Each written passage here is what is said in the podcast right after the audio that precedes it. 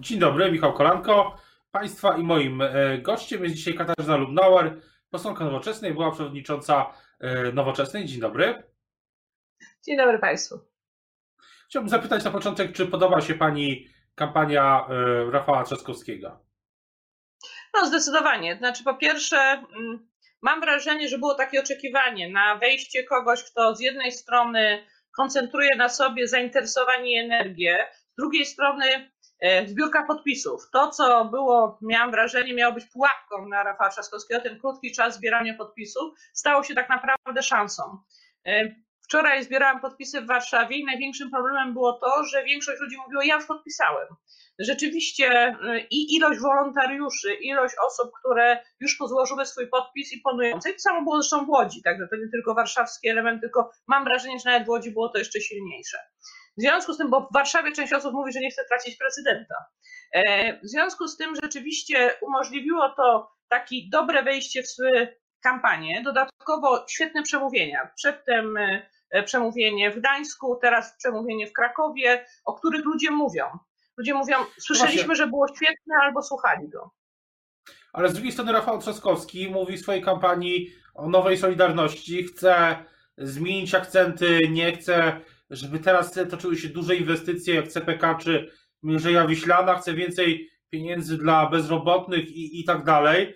Czy to się nie, jak na to pani reaguje jako przedstawicielka, e, współzałożycielka partii e, liberalnej? Czy, czy, czy to się nie gryzie? Ja jestem zwolennikiem inwestycji i trzeba powiedzieć, że PiS tutaj jest kompletnie niewiarygodny, ale jeżeli spojrzymy na, e, dlatego że jeżeli spojrzymy na wszelkie krzywe inwestycji, to widać, że one najbardziej siadły za czasów PiSu. Rok 2017 to był w ogóle najgorszy rok e, e, właściwie chyba od, 20 paru lat. Natomiast teraz się leciutko to podnosi, ale w dalszym ciągu nie osiągnęli nawet wyniku z 2015 roku, mimo koniunktury, mimo tego, że mieli przez większość swoich rządów poprzedniej kadencji koniunktury. Natomiast CPK Pan, liberalne podejście to jest takie, że robi się te inwestycje, które się opłacają, które się przekładają na e, dochody, przekładają się na coś, co przynosi zyski. CPK jest anachroniczną, anachronicznym pomysłem z kilku powodów. Po pierwsze, dlatego, że zmienił się sposób latania ludzi na świecie. Już nie lata się z metodą hub i potem rozloty, rozloty e, po e, miastach kraju, tylko raczej metodą punkt, punkt. I najlepiej to poznać chociażby po fakcie, że już przestały być sprzedawane te największe Airbusy A380, które przestaną w ogóle produkować. W związku z tym coś, okay, ale... było pomysłem 20 lat, PiS próbuje realizować za 20 lat, bo można się spodziewać, że wtedy mniej więcej y, ostatecznie by ten port był lotniczy otwarty. Powiem no tak, więcej. Ale to jest... Model, ale... wzór y, Berlina pokazuje, że nie są w stanie nawet Niemcy dotrzymać terminów pewnych. W związku z tym można się spodziewać, że byłaby to taka budowa na mm, wieczne nigdy. Słuchaj. tak, ale to nie jest. E, ale nie do końca pytałem, czy CPK się opłaca, czy nie, tylko czy liberalizm nie kłóci się z nową solidarnością. Wrócę. Po prostu ten CPK, jak słyszę, to zawsze y, myślę o tym, że biorąc pod uwagę, że mamy mnóstwo lotnisk, które są niewypełnione, no ten CPK nie ma sensu i dlatego o tym do tego nawiązałam. E, Łódź, Modlin, Okęcie ma rezerwy, wszystko ma rezerwy. Natomiast jeśli mówimy o nową Solidarność w kontekście liberalizmu, po pierwsze zauważmy, że współczesny liberalizm to nie jest liberalizm XIX wieku. To jest liberalizm oparty na przykład na podstawowej zasadzie solidarności, która mówi, że musimy mieć bardzo dobrą powszechną edukację i bardzo dobry powszechny dostęp do e, służby zdrowia. Jeżeli spojrzymy na to, o czym mówi Rafał Trzaskowski, to jest taki kierunek. To jest kierunek, który mówi, że to, co służy wyrównywaniu szans i pomocy najsłabszym, tym, żeby te tabory nie zostały z tyłu, jest ważne e, również dla nas, dla nas liberałów. Ponadto nowa Solidarność nie jest zbudowana tylko na aspekcie ekonomicznym. Nowej Solidarności jest mowa o współpracy, o tym, żeby łączyć e, społeczeństwo, o współpracy między samorządem i rządzącymi, o współpracy między ludźmi w ogóle, żebyśmy mieli większe, nazwijmy to do siebie zaufanie i tworzyli jakąś wspólnotę. To, czego nam brakuje od e, wielu, wielu lat. W związku z tym to nie jest takie oczywiste, że to jest w jakikolwiek sposób e, w e, kontrze do tego, co głosimy jako, jako liberałowie. Pamiętajmy jeszcze, że nowoczesna jest partią liberalną, liberalną zarówno światopoglądowo, jak i liberalną gospodarczo. W związku z tym podobają nam się również te akcenty, które mówią, że Polska ma być domem wszystkich, niezależnie od ich wyznania, wiary, e, orientacji, czyli miejscem, w którym każdy czuje się równie dobrze. I to jest też element tej nowej solidarności, o której mówi tyle Rafał Trzaskowski. Na tematy no właśnie, ale jedna rzecz, tylko jedna, jedna rzecz. Rafał byśmy jeszcze poczekali. Jedna rzecz, ale no właśnie, bo to jest tak, że słucham przemówień Rafała Trzaskowskiego, czy, czy tego, co mówi e, w mediach, to jest dużo takiej e, metapolityki, e, właśnie haseł, wartości, nowa solidarność, takie ogólne kierunki. Mało jest konkretów, bo gdy się to zderzy na przykład z tym, co mówi Robert Biedroń o inwestycjach unijnych, no, czy finansowanych przez Unię, gdy, gdy, gdy zderzy się to gdy zderzy się to z tym, co mówi prezydent Duda o tym planie Dudy, który ma zapewnić milion E, nowych miejsc pracy, no to, no to widać jakąś e, e, różnicę, a Polacy, wyborcy lubią konkrety, to chyba, chyba to już wiemy. Znaczy tak, po pierwsze na główne takie programowe wystąpienie Rafała Trzaskowskiego musimy jeszcze poczekać. Pamiętajmy, że on ostatni wszedł do tego peletonu. Natomiast pamiętajmy o jednej rzeczy. Rzeczywiście PiS lubi okrągłe liczby. Tylko zobaczmy, że te okrągłe liczby u nich zwykle nie przekładają się na rzeczywistość. Pamiętamy 100 tysięcy mieszkań w ramach programu Mieszkanie Plus. Z tego co pamiętam jest tysiąc. I wygląda, znaczy wszyscy widzą już, że ten program okazał się wielką porażką. Pamiętamy milion samochodów elektrycznych, czyli ta słynna elektromobilność. No nie jeździ praktycznie żaden z tego programu, E, co więcej, rząd zdaje się wycofuje się powoli z tego programu dofinansowania samochodów elektrycznych. Najpierw to zmniejszył znacząco tą kwotę, która miała być dofinansowana. Nie wiem, jak w tej chwili to wygląda, ale z tego co widzimy, po prostu ten program nie działa. W związku z tym zdajmy sobie sprawę, że z okrągłych liczb nie biorą się jeszcze żadne, e, żadne wyniki. A e, powiedzmy ponadto, że początek rekampanii Dudy wraz ze zmianą terminu jest masakryczny. No bo na razie to on odwiedza inwestycje, których nie ma. To znaczy albo dziurę w ziemi, albo nawet brak dziury w ziemi. Odwiedzanie miejsca, gdzie ma być podobno most, który był już obiecany dwa lata temu, gdzie jest po prostu rzeka i nawet nie ma początków budowy. Odwiedzanie dwóch beczek, które mają stanowić o e, przekopie przez Mierzeję Wiślaną, który przypomnę, że jeżeli mówimy o finansowaniu go środków europejskich, to na razie nie ma akceptacji Komisji Dobrze, Europejskiej, ale, ale są wątpliwości środowiskowe. W związku z tym trudno okay. będzie to sfinansować z środków europejskich. I powiem więcej, jest to wyjątkowo prosta inwestycja. To jest inwestycja, która już dawno powinna zostać zamknięta. Ona ma znaczenie tylko i wyłącznie turystyczne, ponieważ E, przekop o tej głębokości tylko i wyłącznie będzie służył jako do przepływania jachtów do Elbląga. I oczywiście, że ożywi turystycznie ten region, ale zdajmy sobie sprawę, że dużego znaczenia gospodarczego w znaczeniu, tak jak tam mówią, transportu czy coś nie będzie miał. No i mówimy o CPK, no to, który jest tak naprawdę polem. I jeszcze, jak powiedziałam, nie ma uzasadnienia. A są dwie rzeczy. Po pierwsze, wyborcy mogą pamiętać, że Prawo i Sprawiedliwość obiecało 500 plus i zrealizowało 500 plus. Więc jeśli teraz słyszą te wizje, to nawet jeśli są sceptyczni, to może będzie podobny wniosek. A no tak, że y, skoro obiecali 500 plus, to zrobią i to. A po drugie, to jest szerszy plan, bo gdy się wsłuchać w to, co mówią politycy PiS, to nie jest te inwestycje mają czemuś służyć, mają służyć e, tworzeniu nowych miejsc pracy, e, mają służyć e, wyrównywaniu szans i, i tak dalej, i tak dalej. Więc to, to jest jakaś wizja, a, a, a z drugiej strony ze strony polityków koalicji obywatelskiej, no właśnie słyszę, że, że CPK się nie uda, że, że tutaj zmierzenia nie ma sensu. CPK nie ma sensu. Po pierwsze, panie redaktorze, niech pan słucha mnie. Ja nie mówię, że się nie uda, chociaż wiem, że widzę, jak w innych krajach się toczą tego typu budowle i jest mała szansa, żeby ono planowo. Ja słucham, słucham.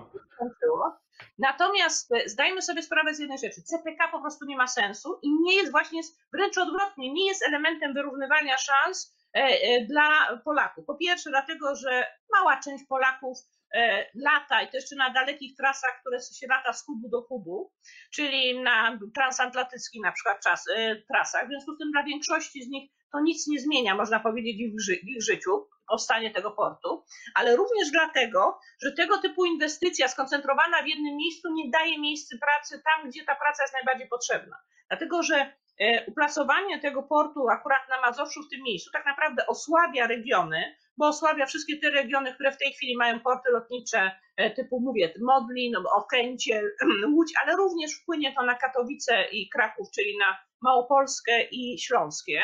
ale dodatkowo nie da pracy na ścianie wschodniej, nie da pracy pra- mieszkańcom Podkarpacia Lubelskiego, nie da pracy mieszkańcom Podlaskiego czy Warmii i Mazur.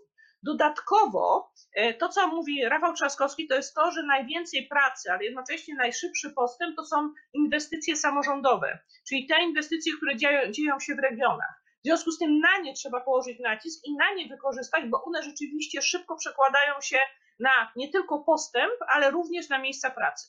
Ja jestem całym sercem za jeden z elementów tego CPK, czyli na, za kolej szybkich prędkości.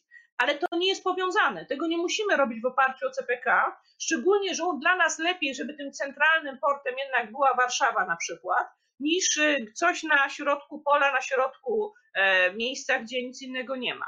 Dlatego, że dla większości Polaków tym miejscem docelowym jest z Warszawy gdzieś lub do Warszawy. Jedną z większych, że tak powiem, atutów Warszawy na przykład jest to, że ma tak blisko port Okęcie. I kiedyś wydawało się, że Okęcie już do, o, o, dochodzi do granic swoich możliwości, ale zmieniły się technologie, zmienił się stopień hałaso, głośności samolotów. W związku z tym Okęcie na przykład ma też spore rezerwy e, dotyczące tego, ile jeszcze samolot może tu lądować i startować. A co pani zrobi, co pani zdaniem musi zrobić Rafał Trzaskowski jako kandydat całej koalicji obywatelskiej, żeby wygrać wybory w drugiej turze? Bo na razie nie było ani jednego sondażu, y, który pokazywałby, że Trzaskowski, czy w zasadzie w ogóle y, było, było kilka, ale nie było żadnego sondażu, który pokazywałby, że akurat Rafał Trzaskowski wygrywa z Andrzejem Dudą. Było kilka sondaży kiedyś pokazujących, że, że inni kandydaci jakieś tam minim, y, minimalne przewagi uzyskują, ale zawsze minimalne. Co musi zrobić Trzaskowski, żeby wygrać w drugiej turze? Nie pytaj, co musi zrobić Trzaskowski, zapytaj, co ty musisz zrobić, żeby Trzaskowski wygrał. To znaczy, dla mnie jest dość ważne, nie mówię oczywiście do pana redaktora, mówię do naszych słuchaczy. E, dla mnie jest coś dość ważnym elementem to, żebyśmy zdali sobie sprawę, że to od nas wszystkich zależy w dużym stopniu zwycięstwo Rafała Trzaskowskiego. On ma bardzo dług, krótką kampanię. On w czasie tej kampanii na pewno przedstawi swoje propozycje programowe, przedstawi swoje propozycje dla Polaków. Natomiast nie ma żadnej wątpliwości, że najwięcej zależy od naszej mobilizacji. W tej chwili elektoraty są, jeśli chodzi o drugą turę, bardzo silnie podzielone na, nazwała to dwa obozy i widać, że idą te obozy łeb w łeb. To znaczy te sondaże, o których pan redaktor mówił, pokazują, że realnie jest tak, że różnica między kandydatami na razie na korzyść Andrzeja Dudy, ale powiedzmy szczerze, że topnieje ta różnica, jest bardzo mała. Nawet takich portalach prawicowych, które rzeczywiście, takich sondażowniach, które na ogół dawały przewagę prawicy, jak estymator, e, ta różnica stopniała do tego stopnia, że poprzednio, e, jeżeli porównaliśmy, to wynik Dudy spadł o 3 punkty procentowe, a w tym samym czasie Trzaskowskiego wzrósł o 3 punkty procentowe. Co to oznacza? To oznacza, że Rafał Trzaskowski goni e, prezydenta Andrzeja Dudę, ale od naszej mobilizacji, czyli od tego, jak wielu Polaków z tej opcji, y, która popiera zmianę, która ma dość, która mówi, mamy dość sposobu, stylu rządzenia, mamy dość nazywania nas chamską hołotą, nazywania nas. Y, no tak, ale, ale żeby. Tu wejdę pani w słowo, ale. Ale tutaj, ale tutaj, ale żeby, żeby wygrać w drugiej turze, trzeba też przekonać y, wyborców i Roberta Biedronia, i Szymona Hołowni, i co kluczowe też trzeba przekonać wyborców Rafał Trzaskowski musi spróbować przekonać wyborców e, pana Władysława Kosiniaka e, Kamysza i szczerze mówiąc na razie no jest pytanie o wiarygodność takich przeko takiego przekonywania, gdy na przykład Rafał Trzaskowski kojarzony jest z progresywnymi inicjatywami w Warszawie, tak bym to delikatnie ujął. Znaczy tak, po pierwsze, rzeczywiście teraz bardzo ważna jest mobilizacja wszystkich elektoratów, zarówno elektoratu Rafała Trzaskowskiego, jak i wszystkich opozycyjnych y, kandydatów. W związku z tym na zapewne nie ma wroga na opozycji. Po drugie, e, ważne jest również to, żeby zrozumieć, że oczywiście, że prezydent, żeby zostać prezydentem, musi mieć więcej niż 50% społeczeństwa ale zdajmy sobie sprawę, że bardzo wiele elementów to jest kwestia mobilizacji i demobilizacji e, elektoratu przeciwnego. I tu mam wrażenie, że obóz prezydenta Andrzeja Dudy na, na razie skutecznie demobilizuje swój elektorat, czy nawet jego, ich elektoratowi chyba inwestycje, których nie ma. Akurat PiS jest wyjątkowo niewiarygodny, jeśli chodzi o inwestycje. Chyba sobie wybrali najgorszy teren z możliwych. O ile w sprawach społecznych uzyskali pewną wiarygodność, no to biorąc pod uwagę, zresztą akurat pan prezydent ma problem, dlatego że PiS, można powiedzieć, nie poszedł mu na rękę, i bardzo wielu jego bardzo jasnych obietnic nie zrealizowano. Mam na myśli na przykład kwotę wolną, coś co dotyczy wszystkich Polaków, 8 tysięcy kwoty wolnej, której e, nie dostaliśmy. E, kwestie przewalutowania kredytów frankowych. To w tej chwili znowu jest bardzo odczuwalne, bo rośnie e, cena franka. Ale Kwestie, ty, znaczy, ilość, ale jedna rzecz, ale jedna tak. rzecz. Proszę? Jedna rzecz, ale no tak, ale tutaj wracamy do początku naszej dyskusji. Kto jest bardziej wiarygodny? E, Trzaskowski, gdy mówi o nowej Solidarności, czy Duda, gdy mówi o inwestycjach? E, Rafał Trzaskowski z hasłem Warszawa dla wszystkich już wygrał wybory warszawskie. W związku z tym w dużym stopniu musimy powiedzieć, że ta solidarność, znaczenie tym, że Polska ma być krajem, gdzie wszyscy czują się dobrze, e, jest akurat takim hasłem, które utożsamiane jest Trzaskowskim. Myślę, że może być poczucie przez wyborców szeroko pojętych, że on jest tym wiarygodny. Ale jeszcze pamiętajmy o jednej rzeczy. E, Rafał Trzaskowski oczywiście, że jest kandydatem, który jest kandydatem, no nazwałam do środka, nie jest na pewno kandydatem konserwatywnym, ale jednocześnie przez to, co mówi, jak mówi, jest wiarygodny, ponieważ on się jakby nie odcina ani od swoich korzeni, e, mam na myśli korzeni rodzinnych, e, ani od swoich tradycji, ale najważniejsze jest to, że on zwraca się do, również do wyborców konserwatywnych, zwracając im uwagę na jedną prostą rzecz. Konserwatyzm to jest na przykład troska o instytucje państwa. Konserwatyzm to jest tworzenie wspólnoty. Konserwatyzm to jest poczucie, że wszyscy są ważni. Nie jest konserwatyzmem wbrew pozorom niszczenie takich na przykład praworządności. Dlatego, że z natury rzeczy konserwatyzm zawsze opierał się na tym, że państwo ma być silne. E, myślę, że obecność innymi Pawła Kowala w Krakowie, który jest e, tą osobą, która kojarzy się z wartościami konserwatywnymi, e, ma również takie znaczenie, że to jest taki stempelek dany Rafałowi Trzaskowskiemu, że on walczy również o te wartości, które są prawdziwymi, prawdziwymi tradycjami, prawdziwym konserwatyzmem. Nie mm, wojna ideologiczna lub nie pójście w kierunku państwa wyznaniowego, ale zadbanie o to, żeby państwo było silne poprzez na przykład szacunek do e, instytucji. Na koniec chciałbym zapytać o koronawirusa i jego wpływ na kampanię prezydencką w tym e, bezpośrednim znaczeniu, czyli e, czy na przykład uważa Pani, że będzie taka sytuacja w Polsce, że Ministerstwo Zdrowia czy PKW na wniosek Ministerstwa Zdrowia podejmie decyzję, że w niektórych obwodach czy tam gminach będzie głosowanie tylko korespondencyjne. Czy myśli Pani, że, że taka sytuacja będzie? Jest to bardzo ryzykowny, ryzykowny pomysł, dlatego że oczywiście to może skrajnie wypaczyć wynik wyborów. Pamiętajmy o tym, że tam, gdzie będzie głosowanie tylko korespondencyjne, znacząco mniej e, obywateli zapewne weźmie udział w wyborach. To będzie widać, będzie widać po wszelkich statystykach. W związku z tym wyłączanie poszczególnych e, gmin, poszczególnych powiatów czy e, nawet województw przez w sumie wspólnie Szumowskiego i PKW doprowadziłoby do sytuacji, w której mogły być kwestionowane wyniki wyborów. E, bardzo ryzykowne przedsięwzięcie. Natomiast oczywiście to, co widzimy, to widzimy, że triumfalizm e, Prawa i Sprawiedliwości, jeśli chodzi o walkę, ogłoszenie właściwie zwycięstwa w walce z koronawirusem, E, okazał się wydmuszką. Okazało się, że jest to kompletna nieprawda, że jest to kompletna bzdura, że mamy ostatnie dwa dni zanotowaliśmy rekordową ilość przypadków. Te przypadki na razie są, ograniczają się w dużym stopniu do Śląska plus e, Działoszyna w województwie łódzkim, ale zwróćmy jedną rzecz, e, że tam jest najwięcej badań.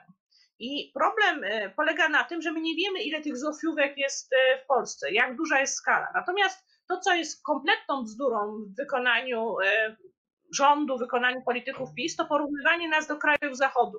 Dlatego, że my mamy określoną historię, określoną również historię dotyczącą szczepień na przykład, i my możemy się porównać do krajów, które mają bardzo podobną historię, czyli do krajów Europy Centralno-Wschodniej. Mam na myśli Czechy, Słowację, Litwę, Łotwę, e, Estonię, Ukrainę, te wszystkie kraje, które są wokół nas, Węgry, Bułgarię, e, Albanię i dawne kraje Jugosławii.